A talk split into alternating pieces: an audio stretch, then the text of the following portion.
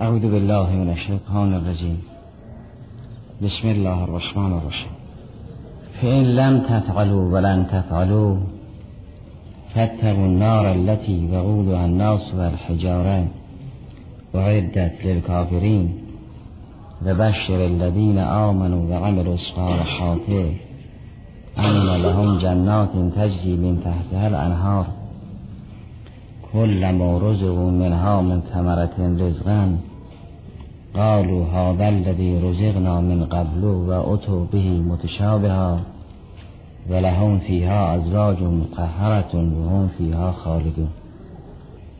لازمه نپذیرفتن وحی ورود در جهنم است. جهنم را خدای سبحان با این امور معرفی کرد که وقود و الناس و الحجاره چه اینکه این جهنم اعدت للکافرین. و اعدت للکافرین مفید حاصل نیست چون یکی از عدات حاصل لام نیست. لام اختصاص فل جمله را اثبات می نه اختصاص بل جمله را. لذا نه در مسائل اصولی نه در مسائل غیر اصولی یکی از ادوات حاصل لام شمارده نشده که اعدت للکافرین دلالت کند که تنها جهنم برای کافرین است. کلمه لام مثل کلمه انما نیست که احیانا مفید حصر باشد لام اختصاص فل جمله را در بر دارد نه بل جمله. یعنی ارتباط فل جمله بین مدخول لام و سابق بر لام هست اما این شیعی که مدخول لام است به غیر سابق یا اصلا ارتباط ندارد یک همچی دلالتی از کلمه لام استفاده نمیشه و این لامی که در مسئله جهنم نسبت به کفار وارد هست اگر به معنای ارتباط باشد این تام است.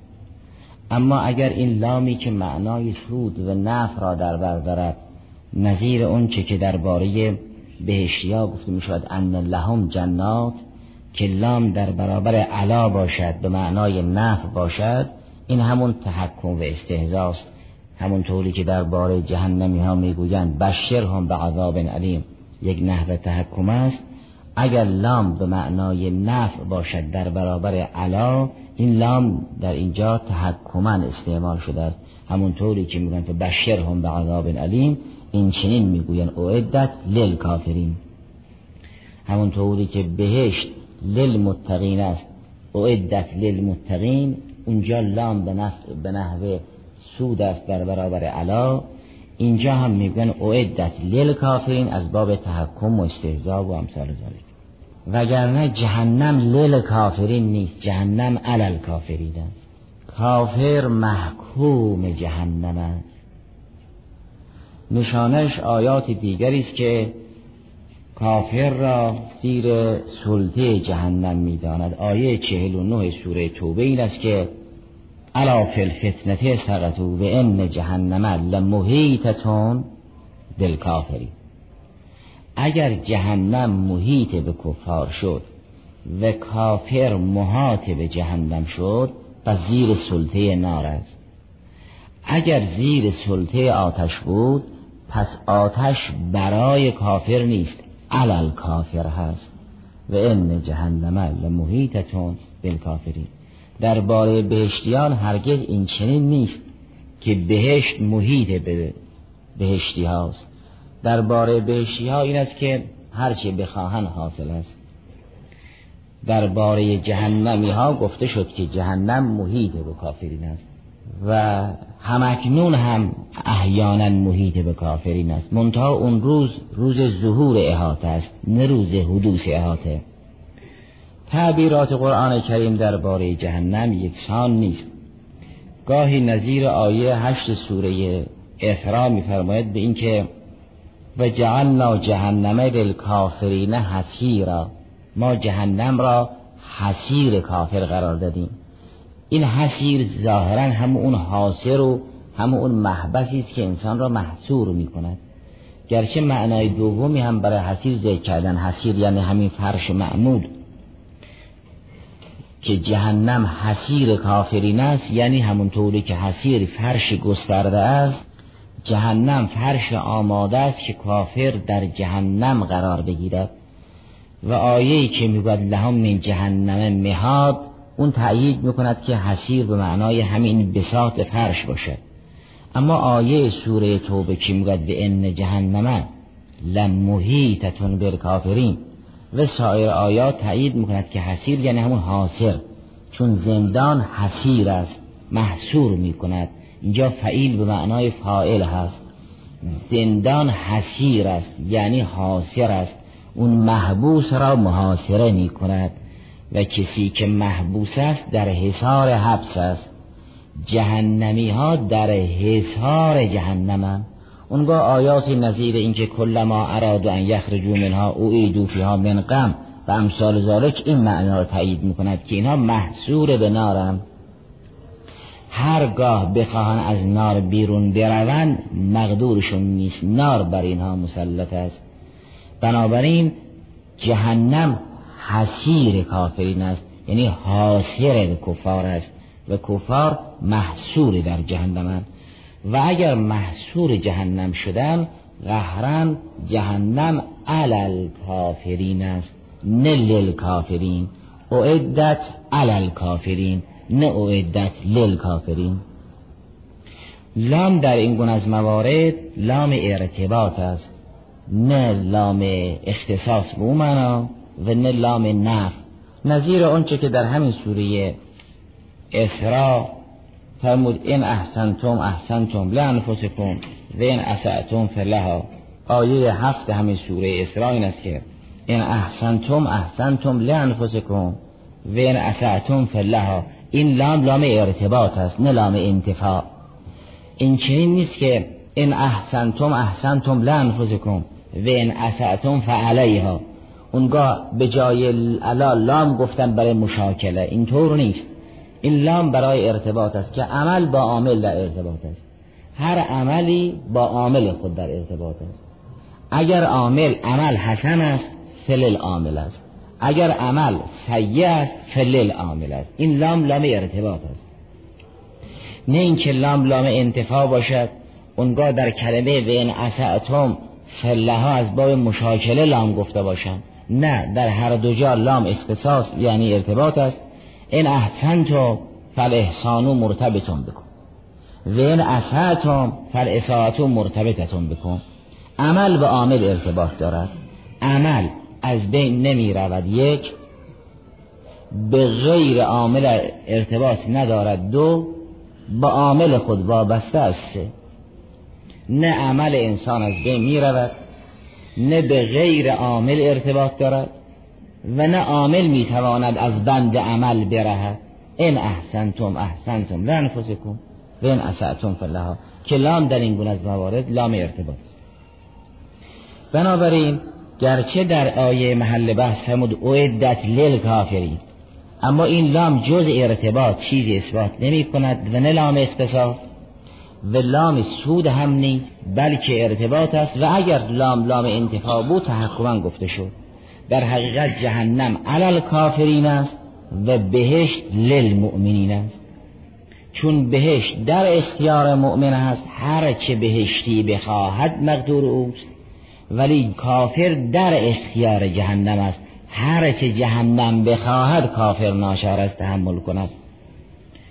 از این که فرمود به ان جهنم لمحیطتون بالکافرین نشون می‌دهد که جهنمی محکوم جهنم است. چه اینکه در سوره اما یتساءلون وقتی که جریان جهنم را تبیین می کند فرمود به اینکه ان جهنم کانت برسادا آیه 21 و 22 سوره اما یتساءلون ان جهنم کانت مرسادا للطاغین معابا. او در کمین است که بگیرد. مرساد یعنی کمینگاه. جهنم در کمین است که بگیرد. خب اگر جهنم مرساد کافرین و تقات است پس برای تقات نیست علت تقات است. اگر در کمین است که تاقی بگیرد پس تاقی محکوم اوست. و از این روشنتر همون آیه است که فرماید در پایان سوره قارعه و اما من خفت موازینه فامه هاویه و ما ادراک ماهیه نارون هامیه این فرزند نار است. و همون طوری که فرزند یهوی الى امهی و ام مسیحر و مسلط بر کودک است جهنمی ها در تحت قیمومیت آتشند مادر اونها آتش است. اونا آتش تغذیه می‌کنند و در دامن آتش تربیت پرورش می‌شوند. بنابراین جهنم هرگز لیل کافر نیست علل کافر هست و محیط به کافر هست و کافر محکوم نار و در تتمه بحث دیروز که جهنم مخصوص به کفار نیست. مطلقاتی ذکر شد چون آیات مطلق دلالت می‌کرد. هر تبهکاری گرفتار نار است. حالا اگر تبهکاری و کفر و نفاق بود گرفتاریش ابدی است و اگر تبهکاری او مقطعی بود گرفتاری او هم موسمی است. یکی از مطلقات آیه سوره انفطار است که فرمود ان الفجار لفی جهی فاجر چه کافر چه غیر کافر هر معصیت کار را میگن فاجر. فاجر در جهنم است اگر فجورش کفر و نفاق بود جهنمی بودن او ابدی و اگر نه موقت است. پس اگر در سوره جن آیه به این صورت قبلا خونده شد که آیه 23 سوره جن و من یأس الله و رسوله فإن له نار جهنم خالدین فیها ابدا. این آیه اطلاق داشت و غیر خلود, خلود ابد هم داشت. اون صدرش مطلق است شامل همه خواهد شد و خلود ابدش مال کسی است که اسیان او کفر و نفاق باشد. اونگاه به وسیله ادله دیگر کسی که معصیت او کفر و نفاق است از این خلود و ابدیت خارج می شود و بقیه زیر پوشش اصل نار قرار دارند. اما مطلبی که از امروز به خواست خدا شروع می شود این است. فرمود به بشر الذین آمنو و عملوا الصالحات ان لهم جنات تجری من تحتها الانهار. خدای سبحان رسولش را به عنوان بشیر و نظیر معرفی کرده است. راه را نشون می‌دهد راهیانی که اون راه را طی کردند اونها را به بهشت بشارت می‌دهد منحرفانی که از اون راه سقوط کردند اونها را به جهنم وعید می‌دهد. بعد از اینکه مسئله وعید اهل نار گذشت اونگاه بشارت مؤمنین نوبتش می‌رسد خدای سبحان در اوائل سوره بقره وقتی که نام قرآن و وحی را برده بود این کتاب لا ریب هست مردم را در برابر قرآن به سه قسمت تقسیم کرد مؤمن و کافر و منافق حکم هر سر هم بیان کرد. اونگاه به مسئله توحید پرداخت از آیه 21 به بعد. بعد از آیه 23 به بعد مسئله نبوت پرداخت.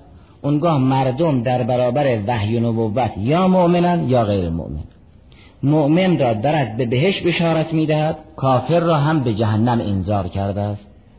این چنین نیست که فقط یک سلسله احکام کلی بگوید و راه های تربیتی و اخلاقی را بازگو نکند. فرق قرآن با کتاب های دیگر این است. لذا فرمود اون که پذیرفت و عمل کرد به او بهش بشارت بدید به اون که نپذیرفت او را از نار انذار کنید. و بشر الذین آمنوا و عملوا الصالحات ان لهم جنات تجری من تحتها الانهار. این جمله بر جمله گذشته عطف است. خطاب گرچه ظاهرش متوجه رسول خدا صلی الله علیه و آله سلم است ولی همونطوری که حضرت مخاطب است به امت او به او اقتدا می‌کنند در این بشارت هم این چنین است. اختصاص پیغمبر ندارد. هر انسان عاقلی می‌تواند دیگران را مژده به بهشت بدهد و بشر اینطور نیست که فقط پیغمبر باید بشارت بدهد و دیگران حق تبشیر ندارن. البته تبشیر بالاثار از آن پیغمبر است دیگران که از مکتبش می آموزند به مؤمنین بشارت می‌دهند. پس هر خردمندی می‌تواند از اینجا بیاموزد و دیگران را به بهش بشارت بدهد. و بشر الذین آمنوا و عملوا الصالحات. در قرآن کریم بهش را از آن کسی می‌داند که حسن فاعلی را با حسن فعلی زمینه کرده باشد. یعنی آدم خوبی باشد و کار خوبی بکند. کسی که آدم خوبی است ولی کار خوب نمی کند اهل بهش نیست. کسی که کار خوب می کند ولی آدم خوبی نیست اهل بهش نیست. بیان ذالک این است. کسی که موحد است معتقد است به مبدع و معاد و وحی و سایر اصول دین این آدم خوبی است. حسن فاعلی دارد. یعنی جانی دارد پاک روحی طیب دارد. و اگر به فروع دین عمل کرد حسن فعلی دارد. یعنی کار او خوب است جان او خوب. این را قرآن به بهشت وعده می‌دهد. اگر کسی جان خوب داشته باشد یعنی معتقد باشد و اما کاری انجام ندهد. کاری انجام ندهد. یعنی واجبها را انجام ندهد و از محرمات اجتنابی نداشته باشد. یک انسان این چنینی که حسن فاعلی دارد ولی از حسن فعلی محروم است به بهشت وعده داده نشد. یا کسی که حسن فعلی دارد کار خوب می کند یعنی خدماتی دارد اما حسن فاعلی ندارد. یعنی به خدا و قیامت معتقد نیست. کار را لله انجام نمی‌دهد. کار را لیوم الحساب انجام نمی‌دهد. یا به عنوان شهرت است که این کار حسن فعلی هم ندارد. یا نه به عنوان نودوستی که یک حسن فعلی دنیایی است. خدای سبحان برای این گونه از حسن فعلی ها پاداش قائل است. اثرش در دنیا از بین نمی‌برد. او از برکات دنیایی برخوردار می کند به مانند و احیانا ممکن است باعث تخفیف عذاب او در جهنم بشود. اما کسی که به خدا و قیامت معتقد نیست او را به بهشت نمی‌برد. اگر کسی برای خدا کار نکرد و به خدا عقیده نداشت. برای لقای حق کار نکرد به معاد معتقد نبود. ولی خدماتی ارادات این بهره دنیایی می‌برد ولی در قیامت فهمی ندارد. لذا خدای سبحان درباره کفار فرمود هر عملی که کافر انجام می‌دهد اعمالهم که سراب بقیعه یحسبه زمعان ما در نوع موارد این دو غید را قرآن کریم کنار هم ذکر می‌کند.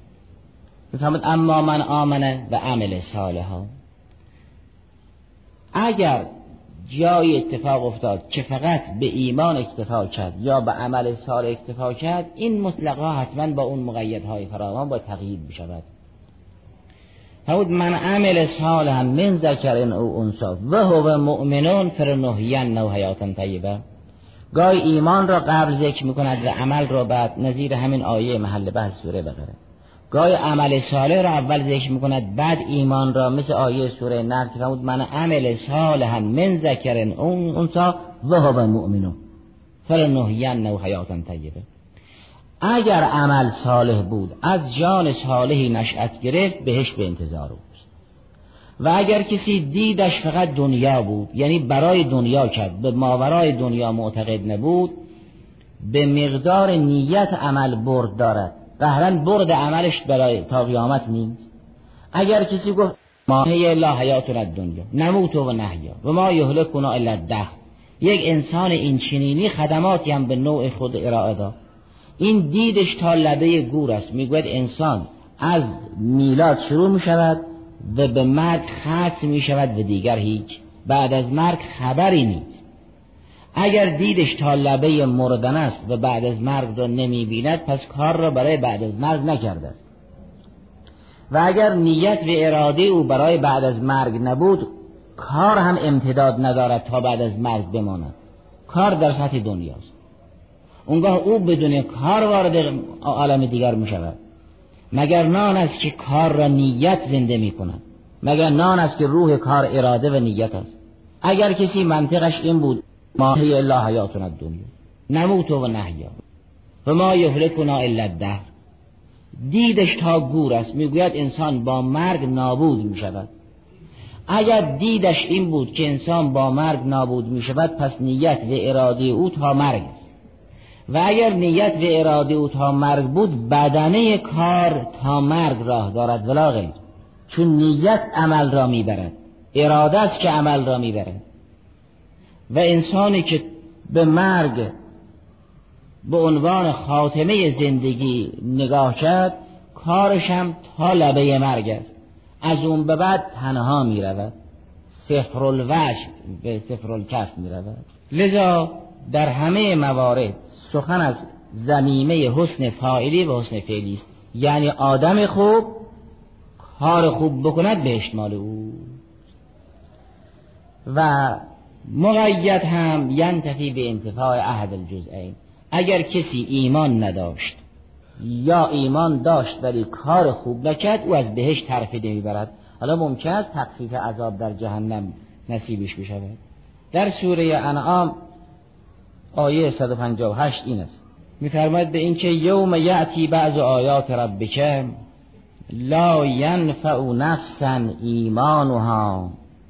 لم تکن آمنت من قبلو او کسبت فی ایمانها خیرا قل انتظروا انا منتظرون. فرمود روزی فرا می‌رسد که اینها بعضی از آیات الهی رو می‌بینن که همون لحظه احتضار است.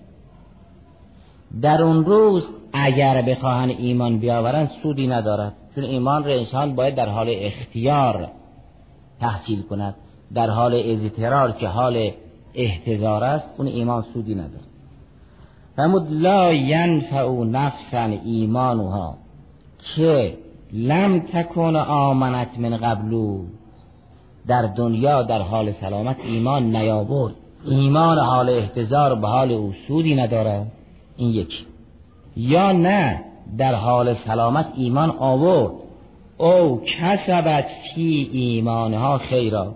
این کسبت عطف بر آمنت است. یعنی لم تکن آمنت من قبلو یا لم تکن کسبت فی ایمانها خیرا. یا قبلا ایمان آورد ولی کاری از این ایمان به عنوان بهره عملی استفاده نکرد. کسی که قبلا ایمان نیاورد لم تکن آمنت من قبلو یا ایمان آورد ولی کاری نکرد. او کسبت فی ایمانها خیرا که این کسبت عطف بر آمنت است اونگاه لم تکن روی او وارد می شود یعنی لم تکن کسبت فی ایمانها خیرا. کاری هم از پیش نبرد. یعنی چیزی از خیرات کسب نکرده اگر کسی قبلا ایمان نیاورد یا قبلا ایمان آورد ولی کاری کسب نکرده است این انسان این چینی در حال احتضار اگر ایمان بیاورد سودی نداره. معلوم می شود ایمان قبلی وحده کافی نیست. کسب خیر هم لازم است. یوم یأتی بعض آیات ربک که لا ینفع نفسا ایمانها. در حال احتضار ایمان نافع نیست. کدام نفس؟ اون انسانی که لم تکن آمنت من قبلو یعنی حسن فاعلی فراهم نکرد. او کسبت فی ایمانها خیرا یعنی حسن فعلی فراهم نکرد. یعنی ایمان آورد ولی خیری کسب نکرده. ولن تدرو انا منتظرون. بنابراین اگر چون که قرآن کریم بهش را وعده می‌دهد به کسانی وعده می‌دهد که هم از نظر اعتقاد مؤمن باشند و هم از نظر عمل کارهای صالح داشته باشند. و بشر الذین آمنوا و عملوا الصالحات. عملی را هم قرآن صالح می‌داند که مطابق با ماجا به نبی باشد یعنی مطابق وحی باشد. اگر عمل مطابق وحی بود می شود صالح. لذا گاهی مسئله نبوت را مستقیما ذکر می کند گاهی مستقیما مسئله نبوت ذکر نمی کند می‌گوید اینها عمل صالح دارند. عملی که مطابق با وحی نباشد صالح نیست. و عملی که مطابق با وحی است صالح است. پس عمل صالح در فرهنگ قرآن همان است که مطابق با وحی باشه. و بشر الذین آمنوا و عملوا الصالحات ان لهم جنات تجری من تحتها الانهار. در اینجا لام می‌تواند لام اختصاص باشد. می‌تواند لام ارتباط باشد.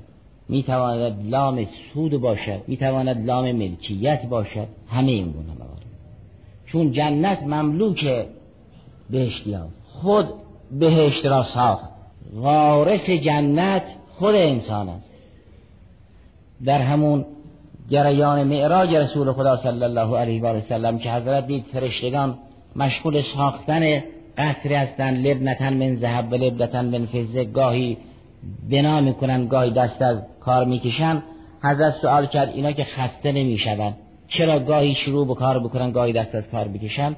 اون فرشته عرض کرد برای اینکه هر وقت مساله ساختمان بیاید اینها بنا می‌کنن. هر وقت مساله ساختمان نیاید اینها بنا نمی‌کنن. حضرت فرمود مساله شیست ارز کرد مساله ساختمان همون سبحان الله والحمد لله ولا اله الا الله والله اکبر است که مؤمن می‌گوید. یعنی از کار الهی این است. این تسبیحات اربعه ارکان دینه. اگر حضرت به این تسبیحات اربعه در اونجا اشاره کرد برای اینکه ارکان دین همه مسائل دین به این چهار امر برمیگردد. مرحوم مجلسی رضوان الله علیه و دیگر بزرگان در جوامع روایی این حدیث شریف نقل کردند که ظاهرا از امام صادق سلام الله علیه نقل شده است. کسی از محضر حضرت سوال کرد که کعبه را چرا کعبه می‌گویند؟ فرمود خوب یک خانه است 600 هی و هر خانه 600 هی مکعب شکل است می‌شود کعبه. خانه که چهار دیوار دارد یک سقف دارد یک کف این مکعب شکل است. خب مکعب رو میگن کرد پس سقف و سطح که مال هر خانه هست. این چهار دیواری مال بعضی خانه هاست بعضی ها بیشتر بعضی کمتر. اونگاه سوال شد که چرا کعبه دارای چهار دیوار فرمود و اینکه بیت المعمور دارای چهار دیوار است اونگاه سوال در بیت المعمور مطرح شد که چرا بیت المعمور دارای چهار دیوار هست؟ برای اینکه عرش دارای چهار زل است عرش چرا دارای چهار زل است برای اینکه لأن الكلمات التي بني عليها الاسلام اربع سبحان الله والحمد لله ولا اله الا الله والله. ببین تفاوت ره از کجاست تا به کجا. همون چون اصول دین و کلمات دین چهار تاست عرشم چهار پایی دارد بیت المعمورم چهار پایی دارد کعبم چهار دیوار دارد. یک کسی ممکن است مکه مشرف بشود همون چهار دیواری را زیارت کنه یک کسی هم ممکن است مکه مشرف بشود تا بیت المعمور برد حجیش باشد. کسی هم ممکن است مکه مشرف بشود تا عرش را زیارت کند. کسی هم ممکن است مکه مشرف بشود به این کلمات را دریابد اون که همه این کلمات را در میابد او مجاز است که بگوید انا ابن مکه به میرم روحی و ارواح العالمین الله او با اینکه اون سال مکه نرفت یعنی حج نکرد. و اصولا یک سخنی در مقاتل هست یک سخنی هم در فقه. در مقاتل همین طور است که سالار شهیدان سلام الله علیه به قصد حج تمتع تشریف بردن و حج را تبدیل به عمره کردن. این در مقاتل هست. اما سند علمی نداره اما اون که در فقه ماست و روایات صحیح هم روی اون است. در فقه روش تکی شده اینه که حضرت از همون ابتدا قصد عمره مفرده کرد نه قصد حج تمتع. به شیدن استاد مرحوم محقق داماد رضوان الله تذکر دادن. مرحوم های حکیم رضوان الله تو مستمسک تذکر دادن به سایر فقها هم بیان کرد.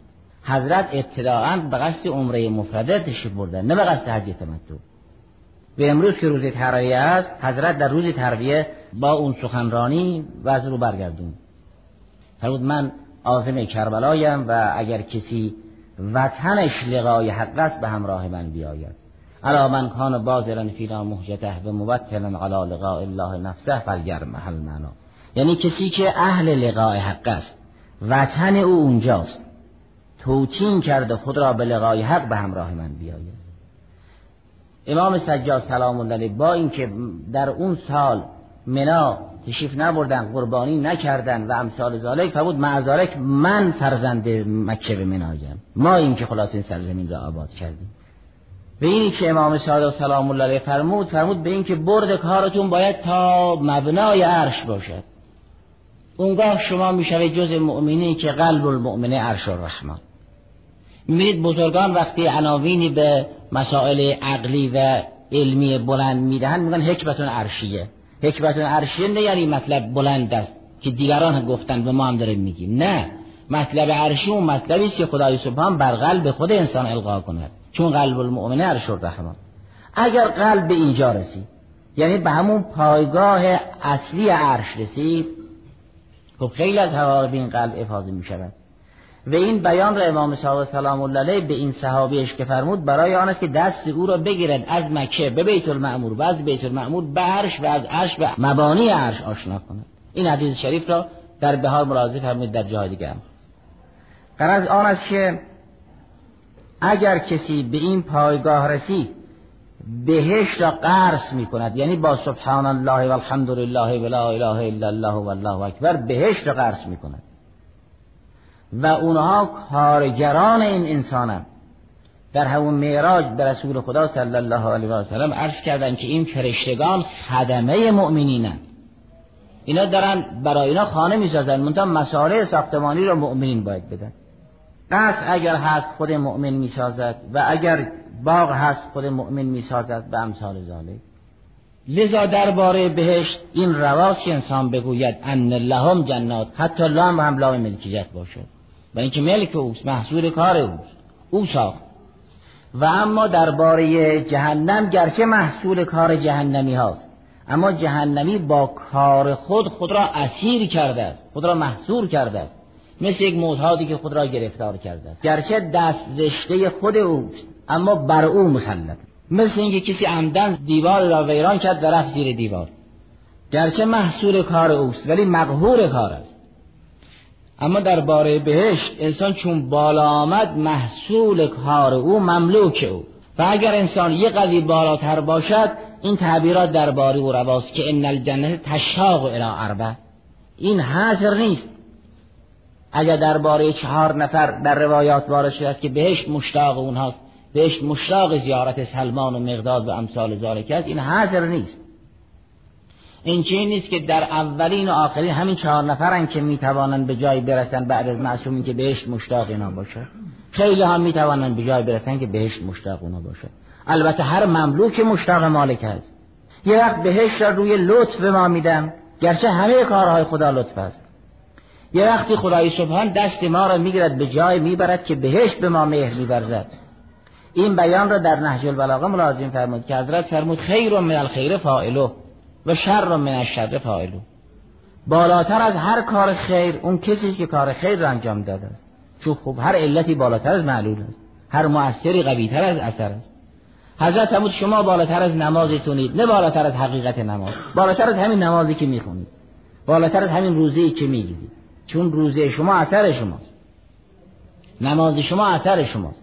خیر من الخیر فائلو بالاتر از هر کار خیر کسی است که این کار خیر رو انجام میده چون کار خیر اثر اوست و اگر اثر اوست قهرم مملوک اوست. بهشت هم مملوک بهشتیان است چون اونها ساختن.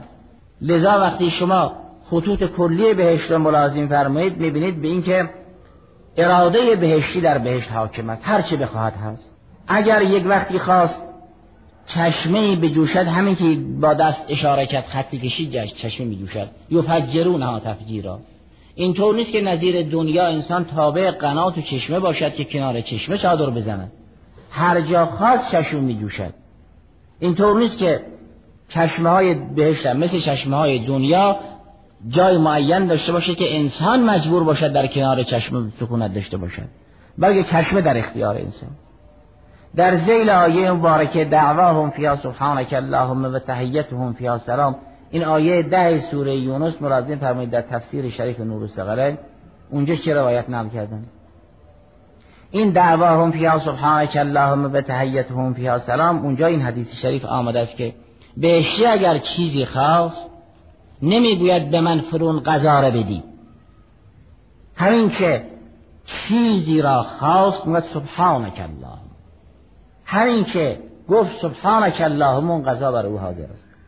وقتی تناول کرد میل کرد آخر دعواهم علی الحمد لله رب العالمین. برخوردشون با یکدیگر مسالمت آمیز است. دعواهم فیها سبحانک اللهم و تحیتهم فیها سلام. و آخر دعواهم ان الحمد لله رب العالمین. این چنین نیست که بهشتی نیاز داشته باشد دستی دراز کند کاری انجام بدهد یا به کسی بگوید که فرون کار را برام انجام بدید. خواستن همان و تحقق مراد همان. اونجا اراده حاکم است به اذن الله. دعواهم فیها سبحانک اللهم. هر ادعای داشته باشن با تسبیح حل است. چون به نقص خود پی می‌برن خدایی که منزه از نقص است او را تسبیح می‌کنند و مقصد می‌رسند. دعواهم فیها سبحانک اللهم. اینه که این سبحان هم بهشت می‌سازد و هم بر بهشت حاکم است. اگر قصر بهشت و باغه های بهشت است با این کلمات و اعمال صالحه ساخته می شود و اگر بهره برداری از میوه های اون درخت هاست مثلا باز هم با همین کلمات هست. دعواهم فیها سبحانک اللهم. لذا خدای سبحان در همین آیه محل بحثمون و بشر الذین آمنو و عمل الصالحات ان لهم جنات. حالا یک جنت است برای گروهی و دو جنت است برای کسی که اهل خوف و خشیت اله باشد. ولی من خاف مقام ربه جنتان. یا و من دون هما جنتان جنان فراوانی است او یه بحث دیگر است که به یک مؤمن چند تا بهش میدن این هم در جوامع روایی ما هست که منزل یک بهشتی به قدری وسیع است که همه اهل دنیا در جا می‌گیرن و الان هم این منزل موجود است. یعنی اگر همه اهل دنیا مهمان یک بهشتی باشن در منزلشون جا یه هم عالمی. شما این روایات جنت و نار را خواه از بهار خواه از غیر بهار در این جوامع روایی ملاحظه فرمایید. تا اینکه روشن بشود اون عالم چه نشعه است و چقدر وسیع است؟ و انسان در اون نشعه حاکمه چجور همه اهل دنیا مهمان بهشتی بشوند جا داره منزلشون و اگر کسی وارد بهش شد می‌بیند به اینکه اون شیعیان خاص اون موالیان خاص اهل بیت اونا که جز شاگردان مخصوصا درجاتشون به قدری بلند است که امیر المؤمنین سلام الله علیه در حدیث شریف میفرماید دیگران وقتی به منازل شیعیان ما نگاه می‌کنن مثل آن است که اهل زمین به ستاره آسمان نگاه اینقدر فاصله. درجاتشون اینقدر فاصله. و قرف مبنیه هم از آن اینها. ان لهم جنات تجری من تحت الانهار. منظور از این جنتی که زیرش نهر جاری است گفتن به اینکه این باغها به قدری درختهاش محفوف و پیچیده است که سراسر این باغ به عنوان یک سقف سبز دیده می شود لذا صادق است که انسان بگوید زیر این جنت نهر جاری است. دیگر نیازی نیست که ما مضاف را در تقدیر بگیریم. بگیم جنات تجری من تحت اشجار هل انهار. نه این سقف زیرش آب جاری است. این جای خالی نیست. و این طور نیست که هوا از جای دیگر بیاید. یا نور از جای دیگر بیاید. همه دستگاه را خود مؤمن تأمین می کند اونجا سخن از آفتاب و ماه که نیست. لا یرون فی شمسا ولا زمهریرا در روایات جنت هست گاهی نور در یک منطقه پیدا می شود سوال می‌کنن که خدا فرمود به اینکه لا یرون فی شمسا ولا زمهریرا شمسی نیست قمری نیست پس این نور چی پیدا شده؟ جواب میاد که یک مؤمنی از غرفه به غرفه دیگر داشت عبور می‌کرد نور شما را روشن کرد. اونجا دیگر سخن از نور بیرونی نیست که فضا را روشن کند که شمس و قمر نیست که. بساط همه شمس و قمرها برچیده شد. اگر شمس و کبرت شد اگر نجومون کدرت شد. و جمع شمس و القمر شد. زمین و آسمان همه و همه بساطش برچیده شد. دو کتا کتا بازه.